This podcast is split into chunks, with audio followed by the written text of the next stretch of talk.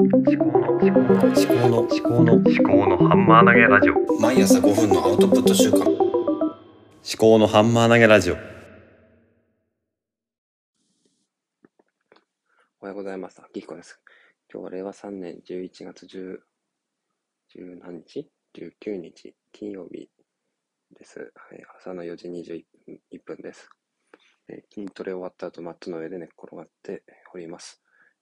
筋トレ終わった後はフライヤーを一つ読んで、あと月刊人用構想をインスタペーパーで読むっていうことをルーティン、習慣にしてみたいと思っています。はい。月刊人用構想の方はサファリで開くっていうワークフローじゃなくてショートカット作ったんですけど、インスタペーパーで見た方がいいですね。そのまま既読にもできるし、で今日は金曜日なんでお金の使い方っていう話をしようかと思うんですけども、まず最初に私のお金の使い方の全体像を喋ってしまって、また、次回以降に詳細というか書くものについて、話をした方がいいのかなと思います。でまず私の、お金の収入源は、実際職業やってますので、給料ですね。給料が収入源になってます。はい。で、それをまず、給料なんで、天引きで、源泉徴収とか、あと、所得税ですね。あと、県民税の、天引きがありますね。特別徴収。はい。あと、天引きで、貯蓄をやってます。共済貯蓄って言って、共済組合の貯蓄をやってますね。はい。あとは、生命保険ですね。全国視聴会っていうやつで、安いやつなんですけど、それの保険の天引きがありますね。はい。で、残ったものを、3つの銀行に分けてますね。メインは楽天銀行、あとゆうちょ銀行、あと福島県の大きい東方銀行ですね。この3つに分けてます。で、まず簡単なところから、ゆうちょ銀行については、奨学金を大学の時に、6年間借りてたので、それの返済がゆうちょ銀行だけ対応だったので、ゆうちょ銀行で返済をしてます。で、ゆうちょ銀行で返済をするための金額をそこに割り当てています。あと、東方銀行の方は、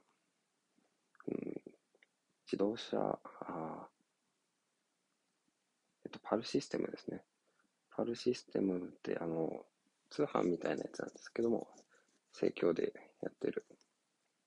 で、それの、支払いをやってますね。で、あとは何でしょう。あと、車の、残クレで分割払いにしている分の支払いですね。はい。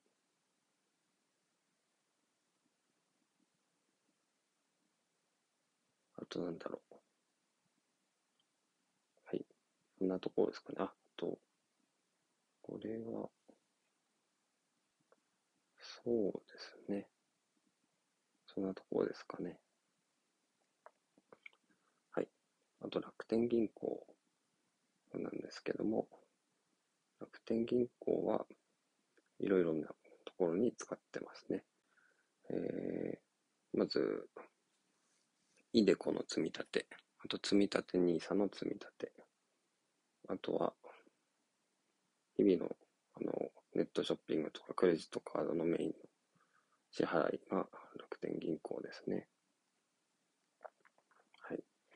あと、今親と同居してるんですけども、親に生活費として、生活費というか、光熱水費を親が今支払ってるので、月々、一定額を親に支払ってますね。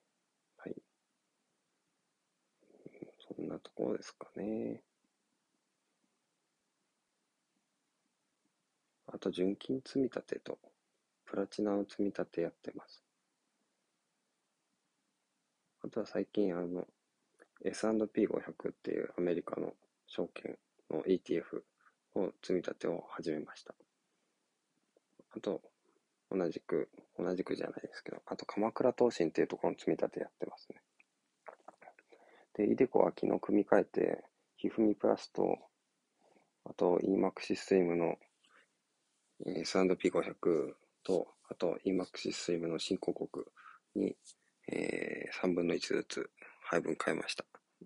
いろいろごちゃごちゃしてたんですけども、日本とアメリカと、あと新興国の3つにちょっと分けた形ですね。あとそんなところですかね。あとなんだろう。お金の使い方。あとですね。まあそんなところですね。あと買ってよかったものとかの話しようかなと思うんですけど、私子育てしてるわけですけど、家族で家で。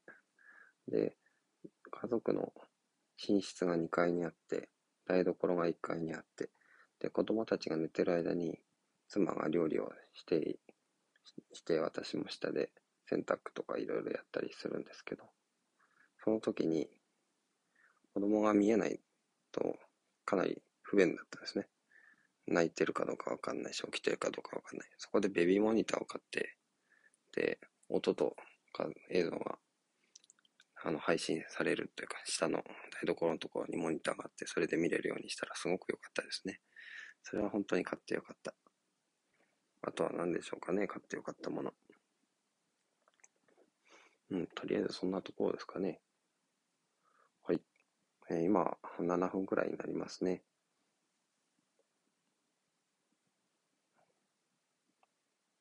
まあ今日のところはこんなところにします。聞いていただきありがとうございました。ではまた。